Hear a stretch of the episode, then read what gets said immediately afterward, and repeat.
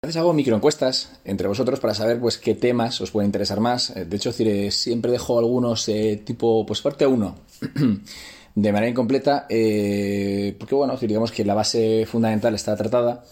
Y si queréis, eh, si en algún momento pues a alguien le interesa, pues hacer una parte 2 en, la que, en la cual se exponga mucho mejor cada apartado, cada cuestión.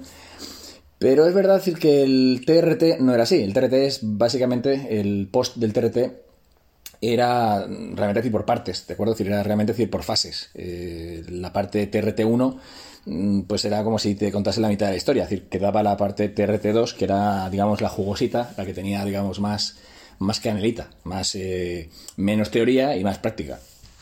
El tema del TRT es bastante eh, peleagudo. ¿Por qué? Porque realmente no hay una, una unanimidad entre los, digamos, científicos, tampoco entre, entre la comunidad médica y luego hay un posicionamiento bastante eh, tendente al negocio en muchas clínicas de Estados Unidos, no tanto así en, eh, Europa, aunque ya he empezado a ver algunas en Reino Unido que van por esta, por esta línea. Pero básicamente decir, es el hecho de decir que aceptar que, bueno, que digamos la terapia de reemplazo hormonal con testosterona en hombres, que de hecho podría hacer un TRT, ¿vale? Es decir, que no sería tanto un TRT, sino en mujeres, ¿de acuerdo? Pero eso ya eh, es bastante más complejo, peliagudo, y si ya en hombres es jodidísimo, en mujeres mm, hay un debate eh, de tela marinera. En hombres, ¿por qué debate? Pues hay debate, decir, por un montón de cuestiones. En principio, decir, eh, voy a ser un poquito, digamos, simplista, ¿de acuerdo? Pero es el hecho de que hasta hace no mucho, el hecho de recetar testosterona, pues era como la última, ¿no? El último bastión, la última, digamos, la, la última carta que jugar. Había toda una serie de, mecanismos, que si recetar clomifeno, que si... Y realmente decir, los resultados eran poco menos que, negativos. Luego eh, hubo una evolución de este, de este procedimiento en el cual pues sí se empleaba testosterona, pero se prefería pues eh, ya fuera bucal, no oral, no, bucal. El tratamiento oral está prácticamente el undecanoato eh, que se absorbe mediante el sistema linfático en cápsulas y soft gels eh, Andriol, creo que se llamaba eh, por nuestros lares, pues prácticamente ha desaparecido de la, mayoría de, manuales de, endocrinología o de tratados. más, en la mayoría ni, ni siquiera los he, encontrado. Eh, en el simposio este que hicieron en 2018, los endocrinos, el, National, pues, de Japón, de Australia, de Europa, es que ni siquiera, ni siquiera entra, entra en juego el endocrinato oral por tanto, al final nos circunscribimos eh, a las recomendaciones de la FDA y sobre esas recomendaciones, pues eh, ya os digo, eh, luego cada país las readapta y luego cada clínica, que eso es muy importante, cada clínica, cada médico realmente acaba haciendo una cosa u otra, ¿de acuerdo? Entonces no, no penséis que hay, digamos, una unanimidad, una manera única de ver las cosas, porque ya digo, tengo datos de 2020, 2018, 2017 eh, siempre intentando, intentando daros lo más actual, vamos, lo mejor, vamos, lo último lo último, y sin embargo puede ser que esto eh, en nada se desactualice o cambie, o... pero bueno, eh, grandes rasgos, este sería el escenario de cómo se enfoca un TRT. El concepto de TRT ha evolucionado un montón. Ya no se tiene tanto en cuenta, decir, la testosterona como epicentro. antes os he, dicho decir que costó muchísimo que los médicos recetasen eh, testosterona como terapia. Bien, pues mm, una vez conseguido, eh, de acuerdo, decir, eh, digamos que se ha abierto, se ha abierto un poco decir, la caja de Pandora y hay un montón de, digamos, de fármacos o de tratamientos coadyuvantes o adjuntos al que, se añaden a la testosterona, pues dentro de la, de la terapia de reemplazo hormonal, un poco ya hay quien, de hecho, en algunos estudios se, emplea el término directamente eh, anti o sea, antiedad, ¿no? Mm, eh, en un término, pues, eh, no obviamente, decir, no, no, referido a las cremas, ¿no? Eh, este, este, tipo estético, no. Antiedad realmente, decir, de buscar, pues bueno, que a nivel funcional, a nivel, a nivel, digamos, de calidad de vida, pues uno puede hacer una, bueno, pueda realmente, decir, emplear la química, emplear la, la, la, vía hormonal para mejorar, pues, este punto. Y en esta concepción amplia, la testosterona, o sorpresa, obviamente, es la, es la base, eh, la testosterona no está sola. Realmente decir, hay toda una serie de fármacos como, mm, cito, eh, testosterona, HCG, curioso esto, ya comentaremos el porqué, inhibidores de aromatasa, tamoxifeno, trostanolona, mm, provirón, todos estos off-label, y sobre todo el que más puede sorprender, quizá a algunos, sea el, uso de hormona de crecimiento. Algo que se considera desde Europa, y algunos, de hecho, algunos médicos piensan que el tratamiento antiedad con hormona de crecimiento es off-label, o sea que digamos que no es algo que esté... Es un poco un tratamiento decir, bueno, eh, fuera de las, de las guías o de, los, de las recomendaciones de, los organismos internacionales o, y para nada, realmente decir, tiene, tiene, tiene detrás eh, la Asociación de Estados Unidos de Endocrinólogos Clínicos y la Sociedad Americana eh, Endocrina, o sea que no es, es más bien una cuestión de... perspectiva. La hormona de crecimiento se ha integrado completamente en las terapias TRT o anti-aging, como queréis llamarlas, eh, de Estados Unidos, mientras que en Europa y otra serie de países, pues con el tema de la hormona de crecimiento son bastante más reacios, ¿de acuerdo? Incluso en clínica privada.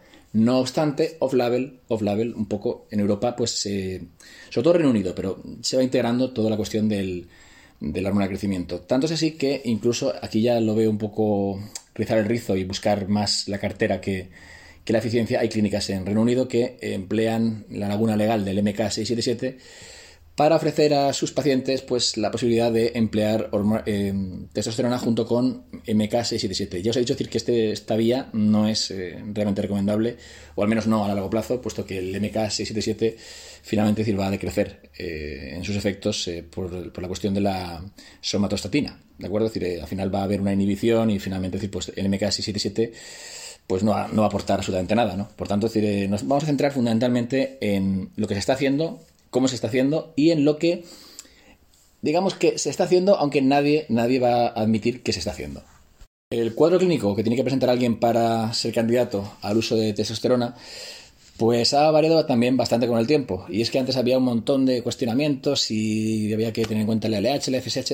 Realmente, decir, en, pacientes que presenten hipogonadismo, sean jóvenes, eh, o puedan haber sido, pues, eh, no sé, eh, mismamente, con una terapia de, esteroides y demás, pues es verdad decir que los médicos van a intentar, los buenos médicos van a intentar aplicar terapias de que nada tienen que ver con el TRT, sino con la recuperación del eje hormonal. y sobre esto hay todo, toda una panoplia de, cuestiones, ¿vale? Vamos a centrarnos en aquellos que pacientes que, por, ya sea por, hipogonadismo primario, ya sea decir por, por cuestión de edad, pues no queremos recuperar su sistema, sino que realmente decir, lo damos por perdido, entre comillas, ¿vale? y lo que hacemos es eh, aplicar testosterona en TRT normal y corriente, ¿de acuerdo? decir, eh, sobre los niveles, de nuevo, qué raro.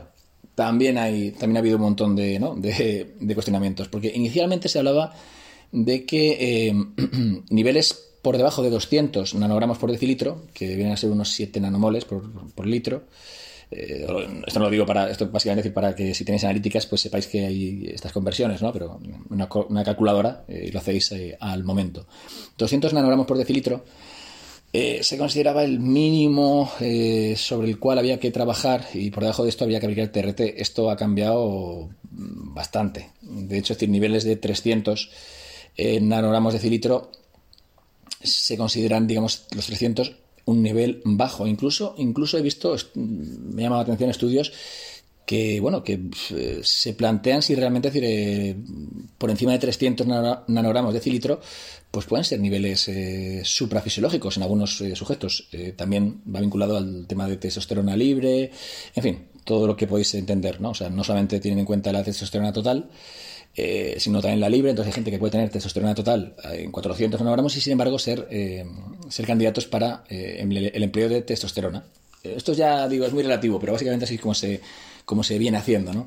Luego veréis pues prácticas mucho más simplistas. Esto es el doctor, ¿no? el endocrino pues ve, el andrólogo, ve, ve vuestra analítica y en fin, pues toma y, fuera, ¿de acuerdo? Y sin embargo los niveles eh, de testosterona, testo libre y demás, pues podían indicar que realmente si ni siquiera esta persona era, era eh, candidata al empleo de testosterona. O sea que hemos pasado un poco del, no, no, no, no, no, te voy a dar eh, citrato de clomifeno, te voy a dar un abrazo, te voy a dar todo, pero testosterona no, porque eso es caca. A realmente decir, bueno, un uso bastante ligero, ¿no? Fu, fu, fu, de recetario. Bien, eh, sobre todos los, eh, digamos, sistemas que hay para, para, la dispensación de testosterona, los hay jodidamente, o sea, quiero decir, es como que han querido eh, evitar la inyección de todas, todas, evitando el andriol, el Androl ya ha pasado mejor vida. El gel, el gel que puede ser un gel, bueno, geles hay, ya sea en parche, decir, o bien gel como tal, ¿vale?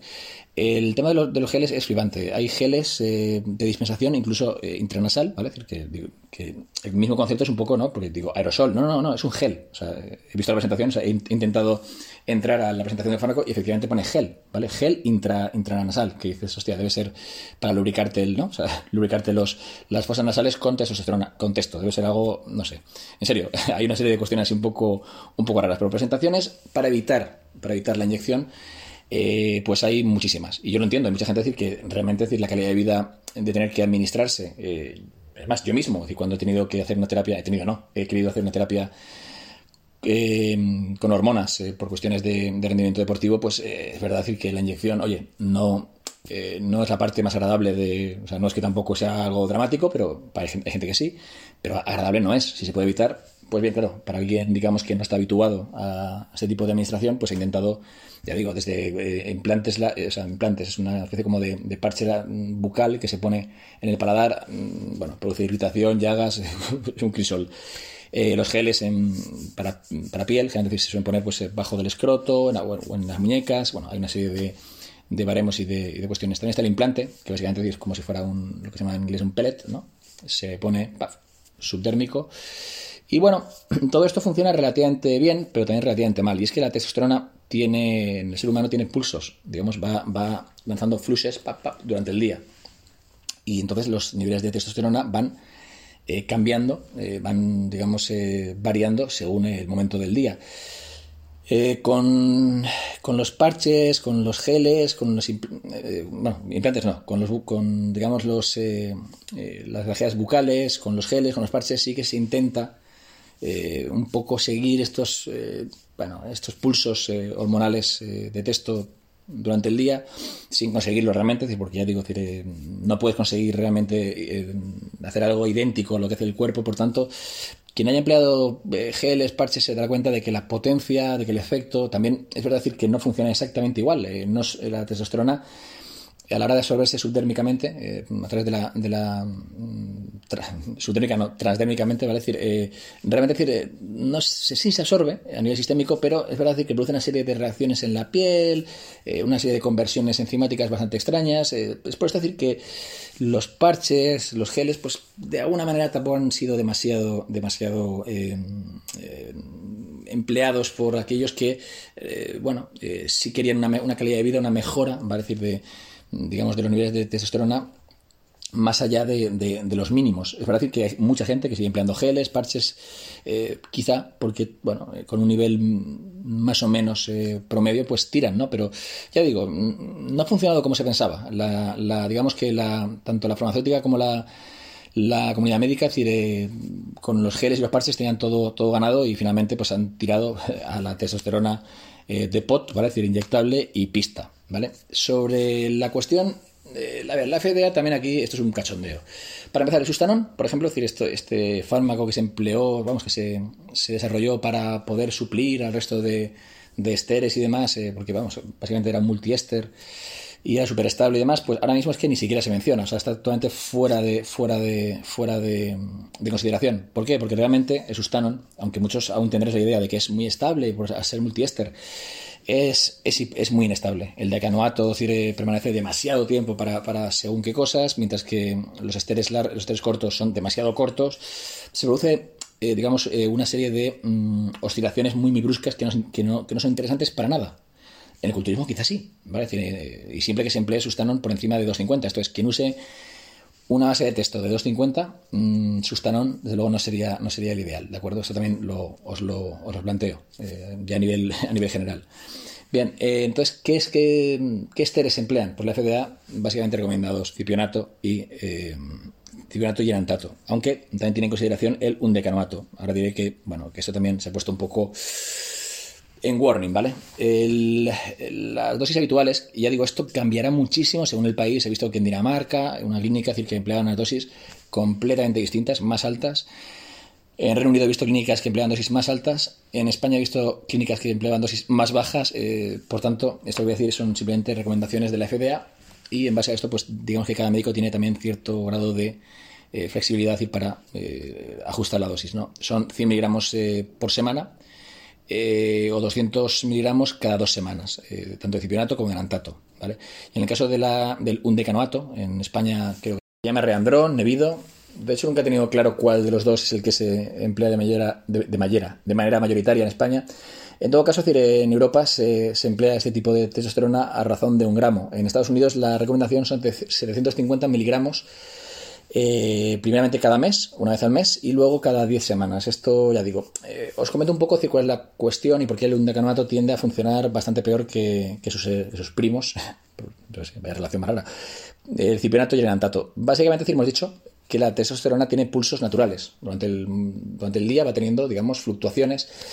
Cuando empleamos testosterona exógena, también en geles, pero aquí sí que es verdad decir que se intenta de manera mucho más, eh, digamos, eh, detallada, mucho más exacta, eh, buscar esa especie como de mm, simetría, ¿no? Un poco decir, seguir el modelo natural, el patrón natural, no se consigue, ¿vale? con las testosteronas inyectables, pues menos. Sucede que de perdidos al río, y esto es, eh, si en las testosteronas inyectables, la, digamos, la presencia de testosterona es masiva, es constante, bom, dependiendo del éster, pues cambia un poquito, no cambia demasiado, la verdad, si hay una presencia de testosterona, digamos, eh, intensa, ¿vale? En todo, caso, parecería ¿no? que el undecanoato es mejor, pero en absoluto. El undecanoato lo que hace es alejar completamente, eh, digamos que está en de nadie, porque eh, ser tan largo, realmente decir, eh, tiene momentos, lo que se dice holes, o sea, agujeros, agujeracos, en cuanto a liberación. Esto es, hay momentos del momentos que pueden ser incluso días, donde la eh, una cosa es las gráficas que podéis observar, ¿no? Gráficas donde todo es perfecto y veis ahí como fluctuaciones súper bonitas. De, ah, fíjate, es como, son como olas, pero fíjate qué constancia, qué, qué equilibrio, o sea, casi parece una partitura de música. No, ¿vale? Muchos pacientes que han sido tratados con un decanoato, pues eh, bueno, es que tienen días realmente de sentirse con testo baja. Esto es, eh, son inestables a la hora de, de, percibir los efectos de la testosterona. Por tanto, se, cada vez se prescribe más el, el cipionato y el antato en detrimento del undecanoato. Están fuera de juego. Eh, cipionato y el antato. e incluso, curioso, siguiendo esta línea un poco argumental, el hecho de administrar cada muchas semanas, cada vez, sobre todo en clínicas privadas, en clínicas que también, decir, también ven esto como un negocio, que oye, perfecto, eh, tienden a hacer a irse más a las dos semanas o a la semana, para, decir, eh, para un poco luchar contra esta eh, inestabilidad de, la testosterona. Si os fijáis, esto es algo que se viene haciendo en culturismo pues de toda la life, o sea, eso de administrar cada 10 días y demás, pues hombre, no, no es algo que se haga de manera regular. Problemas, polémicas, políticas. Eh, obviamente, decir, el, algo que es, eh, vamos, eh, vital a la hora de, decir, de, hacer un TRT, y esto un médico lo tiene que hacerlo de manera hiper rigurosa, y es algo que en culturismo no se hace, y siempre os digo, por favor, hacerlo, es básico, es el tema de tener todo controlado vía analítica, ¿de acuerdo? Es decir, porque mm, tenéis que medir la PSA por temas de, de próstata, la policitemia, que es bastante jodida, sobre todo cuando uno ya alcanza una edad y, entra en juego cuestiones con la epsidina, ¿no? Además, eh, es bastante complicado el hecho de que el, hematocrito eh, sube demasiado, la hemoglobina, ¿vale? Esto tiene que estar continuamente, continuamente monitorizado. El hecho de que exista un hipogonadismo, digamos, morfológico, esto es, vamos, que los, mm, que los testículos pues lleguen a un punto en el cual mm, eh, con el texto nuestra, digamos, basal, pues no haya tampoco una atrofia, pero con la testosterona exógena sí que al final, al final pues sufra una atrofia. Sobre esto ya os hablaré en el apartado del HCG y sus, sus usos recientes que tienen que ver con esto, básicamente. Y luego, en las analíticas siempre hay que tener en cuenta decir, los valores de eh, texto libre, texto total, estradiol, vamos, la conversión que estamos eh, siguiendo. Y sobre este aspecto, para evitar ginecomastias, para evitar también un exceso de, eh, de estradiol, pues también se va jugando con, esto también es relativamente nuevo, antes te administraban eh, testosterona te decían, bueno, hasta, de hecho, si a uno de vosotros estáis empleando testosterona por médicos aquí en España, pues es posible que os hayan dicho, toma un Testex y vuelve ya, si eso, toma recetario y ya pues cada tres semanas o cada tal, tú mismo te lo, te lo, te lo administras. Sin ningún tipo de preocupación por los estrógenos, esto es grave, ¿no? O sea, realmente no, tienes que tener eh, controlados, muy controlados los niveles de, de estrógeno, de estradiol y, y estrona en el organismo, porque no, digamos, no es simpático. La FDA hizo una cruzada antitexto, ¿vale? Es decir, eh, bastante curiosa, que hizo que muchas, eh, bueno, Watson, creo, bueno, una serie de, marcas que administran testosterona para estos casos tuvieran que eh, poner ¿no? un asterisco eh, diciendo, eh, pues bueno, decir, pues esto puede causar trombos, ¿no? curioso que, bueno, luego haciendo un metaanálisis mm, ya en 2014, aunque se insistió por FDA en 2015, se hizo otro contra, vamos, otro contra metaanálisis y se vio que no había una correlación fuerte. Tan, tan, tanto es así que si comparas, y esto ya no, no puede entrar, si comparas eh, por ejemplo, decir los, eh, la incidencia de tromboembolias y, digamos, eh, tromboembolias venosas y, bueno, toda esta cuestión tan polémica con AstraZeneca y las vacunas, y lo comparas con la testosterona, pues prácticamente diría que están ya no a la par, sino que incluso los de testosterona parecen bastante más seguros viendo el potencial estadístico, ¿de acuerdo? Si esto es estadística y es bastante relativo, pero en todo caso, lo que se, la idea que tenemos que tener es que la testosterona parece parece. Siempre que esté, eh, siempre que esté bien controlada, bien regulada, bien, que eso también es otra cosa. Es decir, que muchas veces, pues ya te digo, decir, si te administran testosterona y te dicen hasta mañana, pues aquí surgen los problemas. Pero si estás realmente monitorizado, no hay, no hay ningún riesgo, ¿vale? por encima de la media. Eh, de sufrir un trombo. Es más, eh, los episodios, digamos, que acaban en infarto, que acaban en problemas cardíacos suelen ser más frecuentes en hombres que tienen la testosterona baja que alta, lo cual es eh, bastante llamativo. De nuevo, aquí la FDA ha metido mano y siempre está cada año intentando decir, rebatir esto, pero le sale, le sale mal la jugada, ¿no? Eh, parece, parece decir que quien emplea TRT a partir de cierta edad, pues tiene menor riesgo cardiovascular que quien no emplea, lo cual es, ya digo, es curioso. Tema de HCG. Eh, usar HCG, digamos, junto con TRT, era algo que inicialmente tampoco se, tenía muy en cuenta. De hecho, lo tenemos eh, presente.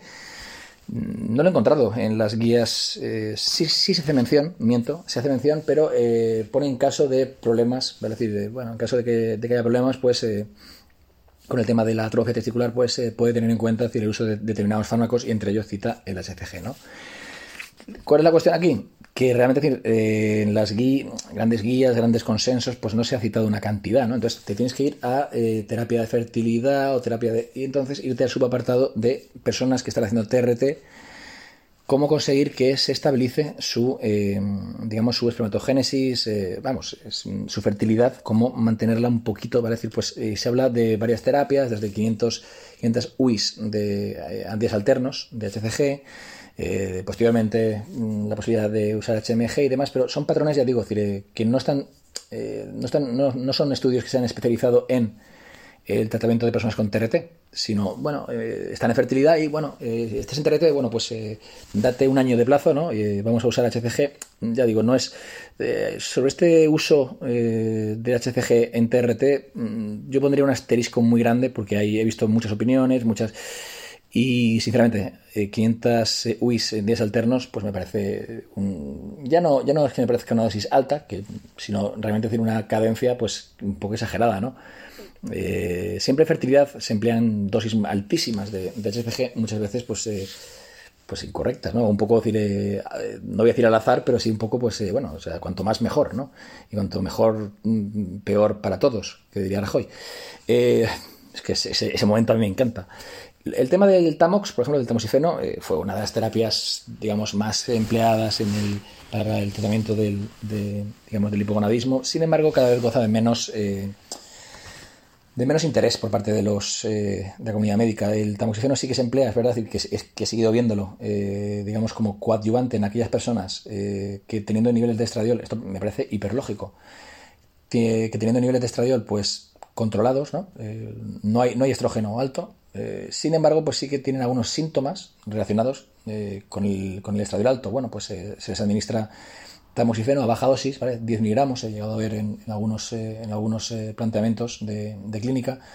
20, me parece un poco exagerado, decir, si realmente los niveles, ¿no? O sea, los niveles de, estrógeno están en rango, bueno, 20 miligramos me parecería quizá algo invasivo, ¿no? Pero bueno, básicamente ese sería el concepto. Lo que se suele hacer es sencillamente hacer análisis de sangre, ver el rango, el ratio estradiol, eh, o sea, testosterona libre, eh, testosterona total, joder, con testosterona, testo libre, testo total y estradiol, y en torno, eh, un poco viendo eso, esa interrelación, pues directamente administrar un antiestrogénico. El más empleado, anastrozol. El que parece, según estudios, que es más ventajoso, sobre todo en TRT, pues exemestano. Oh, qué sorpresa, los culturistas no sabíamos nada de esto. Obviamente decir es algo que, que teníamos bastante claro. Antes de meterme en tratamientos off-label, digamos, tratamientos que no han sido consensuados por la comunidad médica, pero de facto se, hacen, ¿no? Se, emplean, voy a entrar en el tema de la GH. Y es que en Europa, ya digo, no hay tanta inercia, no, es algo tan claro, ¿no? El hecho de, mezclar TRT y terapia de reemplazo hormonal con hormona de crecimiento. Sin embargo, en Estados Unidos, ya digo, la Asociación eh, Estadounidense de, de, Endocrinólogos Clínicos y la Sociedad Endocrina eh, Americana, pues mm, lo tienen como algo completamente decir, eh, dentro de la normalidad, ya no de la legalidad, sino de la normalidad. ¿De acuerdo? decir, y sobre la declaración de la asociación de estas, ya lo he dicho antes, pues hay cosas que son muy interesantes, ¿no? Muy interesantes porque, bueno, también nos sirven incluso aquellos que no estemos en TRT, pero el tema de la, o sea, fundamentalmente, la, info que nos proporcionan acerca del uso de hormona de crecimiento es muy, muy interesante. Eh, el baremo que suelen ellos eh, tener en cuenta siempre es eh, que haya un equilibrio entre la hormona del crecimiento, la GH, que realmente decir, haya, que estemos secretando y que haya una correlación con el IGF-1. Como esto es muy, muy personal, pues bueno, decir, ya, ya veréis que, ellos tienden a la individualización. ¿vale? decir, mm, todas las teorías de, de, digamos, cantidad según peso, ¿vale? para ellos han quedado completamente abandonadas. Y esto es algo que es interesante, interesante de ver. ¿Por qué? Porque realmente se dieron cuenta de que cuando se intentaba hacer un acople de dosis según peso, mm, se, acaba se acababa en dosis superfisiológicas, en megadosis, en dosis que acaban pues mm, teniendo efectos casi más negativos que, positivos, en, sobre todo en niños, ¿no? en, digamos en, uso de GH pediátrica. Mientras que en adultos, pues lo que daba lugar era pues, eh, pues a no voy a decir tumoraciones, pero sí que se, se, cita pues eh, una serie de efectos indeseables, ¿no? Eh, de hecho, edema, eh, mialgia, dolor muscular, dolor articular, vamos, o sea, digamos que todo esta, todo este, este aura de, que la, hormona de crecimiento pues generaba una serie de efectos secundarios en aquellos que usaban como anti-aging, pues es verdad, pero es quizá porque se extrapolaba el uso en niños que ya, a día de hoy, ya se considera decir que, que es suprafisiológico, esto es, se busca usar hormona de crecimiento a dosis, ¿vale? decir, eh, digamos, mm, para cubrir las necesidades mm, propias, ¿no? O sea, para, para, digamos, devolver a una persona de 70, 60, 50, 40 años, pues casi a sus 20, ¿de acuerdo? Es un poco decir lo que se busca desde este, desde este prisma, junto con, eh, junto con eh, testosterona. Curioso también que el tema de que consideran que cuando alguien emplea testosterona exógena eh, suele, suele prescribirse una cantidad de hormona de crecimiento más alta. Pero esto no es algo, ya digo, ellos, ellos están, de nuevo, por el control. Por realmente decir, ver eh, continuamente tus niveles de factores tumorales, de IGF-1, de T3, T4, en fin, ver completamente decir tu tiroides, ver realmente decir cómo está funcionando, decir, y para que os deis cuenta un poco de cuál es la circunstancia, aquí realmente el, mayor peso, si os fijáis, no es tanto qué usar, cómo y cuándo, sino realmente decir, eh, luego tener un control de, eso, eh, cómo influye para poder manejar eh, la, situación. Como veis, cuando os digo que hagáis analíticas, que tengamos todo controlado, que es, un criterio decir que, aparte de lógico, es un criterio médico, pero ya digo, esta es la buena medicina, la medicina que realmente se preocupa por ver las consecuencias del de, tratamiento que se ha prescrito. Eh, por tanto, decir, no hay un mal tratamiento, sino un mal seguimiento. Esto es básicamente decir, la, idea que quería eh, indicaros. La dosis inicial, eh, para muchos será sorprendente, es de 0,3 a 0,6 UIs, independiente del peso, del género mm, de base. Y sobre esto, pues se van haciendo, bueno, se va viendo también la resistencia a la insulina, que ya digo, se ha sobreestimado. a esta dosis no se presenta, hecho, decir, o sea, 0,3, 0,6 UIs por día mm, no se ha, vamos, no se ha visto. Eh, y cada mes eh, se va regulando entre 0,1 y 0,2 UIs, eh, unidades internacionales, UIs, al alza. Y entonces, ¿cuál es la dosis máxima? Pues mm, el cielo. Quiero decir, realmente decir, ellos lo único que hacen es medir continuamente decir, la correlación para que la persona esté en unos niveles de IGF-1, mm, digamos, correctos, sin que los factores tumorales se disparen, sin que haya eh, una resistencia a la insulina, sin que haya, entonces realmente sin que haya pues, efectos secundarios tipo edema, tipo mialgia, tipo...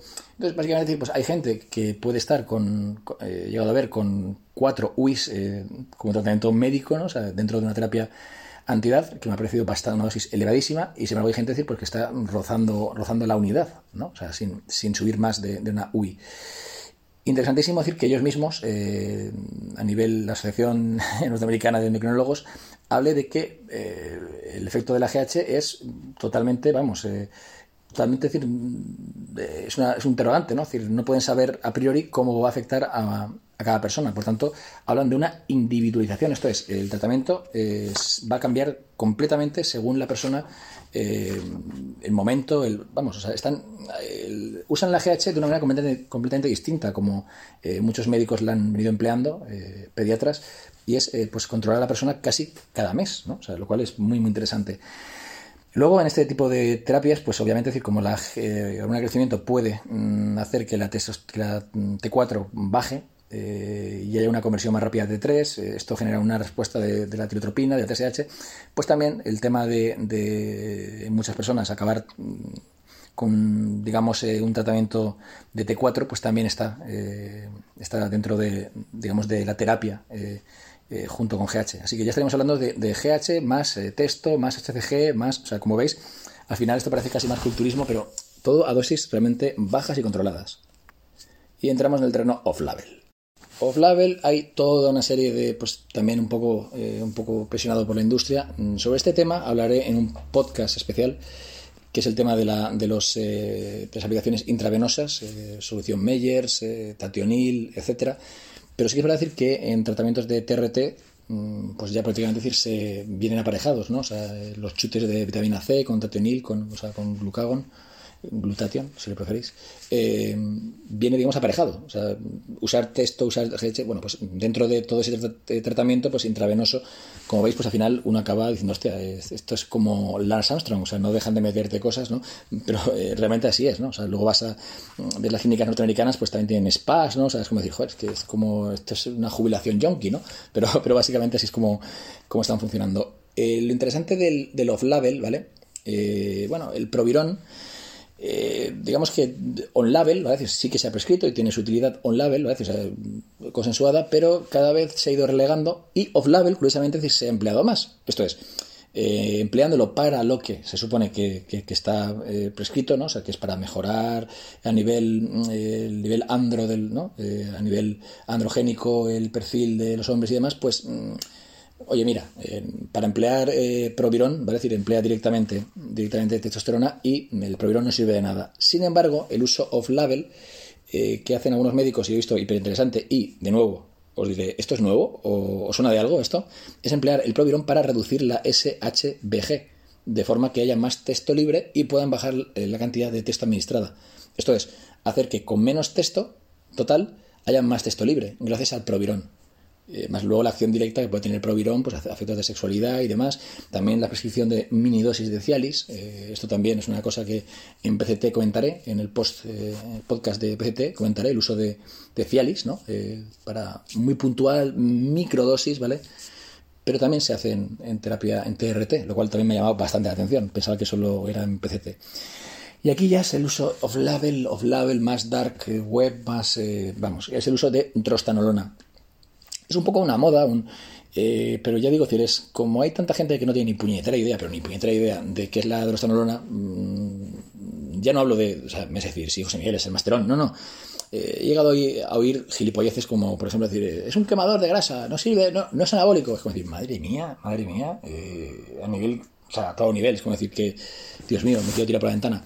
Pero realmente decir, la drostanolona tiene, es verdad, una serie de efectos, voy a decir, tiene efectos secundarios bajos, eh, siempre hablando de dosis bajas, ¿eh? dosis bastante bajas. Tiene unos efectos bajos en relación a todo lo que puede potenciar o mejorar los efectos o amplificar los efectos de la testosterona. Por tanto, no me sorprende que se emplee off-label, o sea, fuera de, las predicciones médicas, eh, drostanolona junto con testosterona en TRT. ¿Cuánto? Pues en una relación de muy, muy pequeña, lo que he visto. Realmente decir, cerca de 100 miligramos de, de masterona en antato, lo cual me parece una microdosis, 200 eh, miligramos de testosterona en antato. Em, junto con cada dosis, recordad que no estamos en TRTs eh, culturistas, estamos en TRTs eh, médicos, ¿vale? hablaremos de 100 miligramos por semana, 200 miligramos por semana en casos muy extremos, o cada dos semanas, ¿vale? Junto con esta dosis, pues al mismo tiempo se emplearían 100 miligramos o 200 miligramos de eh, Esto es, habría una paridad 1-1 entre la cantidad de testo y la cantidad de masterón. Y bueno, ¿por qué están tan off-label? Porque no hay ningún laboratorio ahora mismo que, esté comercializando drostanolona masterón en el mercado. Por tanto, me ha sorprendido que haya médicos, eh, que haya tratamientos médicos en Estados Unidos que se les haya prescrito drostanolona. No sé si tiene un mecanismo para poder eh, solicitar el fármaco en versión inyectable, no sé cómo lo harán. O directamente dirán, pues búscate la vía en el mercado negro. O sea, me, llama la atención, pero que sepáis que en foros, eh, digamos así, son foros muy pijos, demás, de anti-aging y demás, pues eh, hay mucha gente decir que con control médico está empleando testosterona junto con testosterona. Bueno, este es el resumen del TRT, digamos, general para, digamos, médico. es probable, es posible que mm, podamos hacer un, bueno, una especie como de TRT culturista pero ya digo, tengo, yo soy muy, muy, muy, muy eh, escéptico con el concepto TRT culturista. Para mí un TRT culturista, pues eh, casi ni existe, ¿no? O sea, es una especie como de, bridge, ¿vale? Sobre esto ya, ya hablaremos, que este podcast ha quedado muy, muy largo.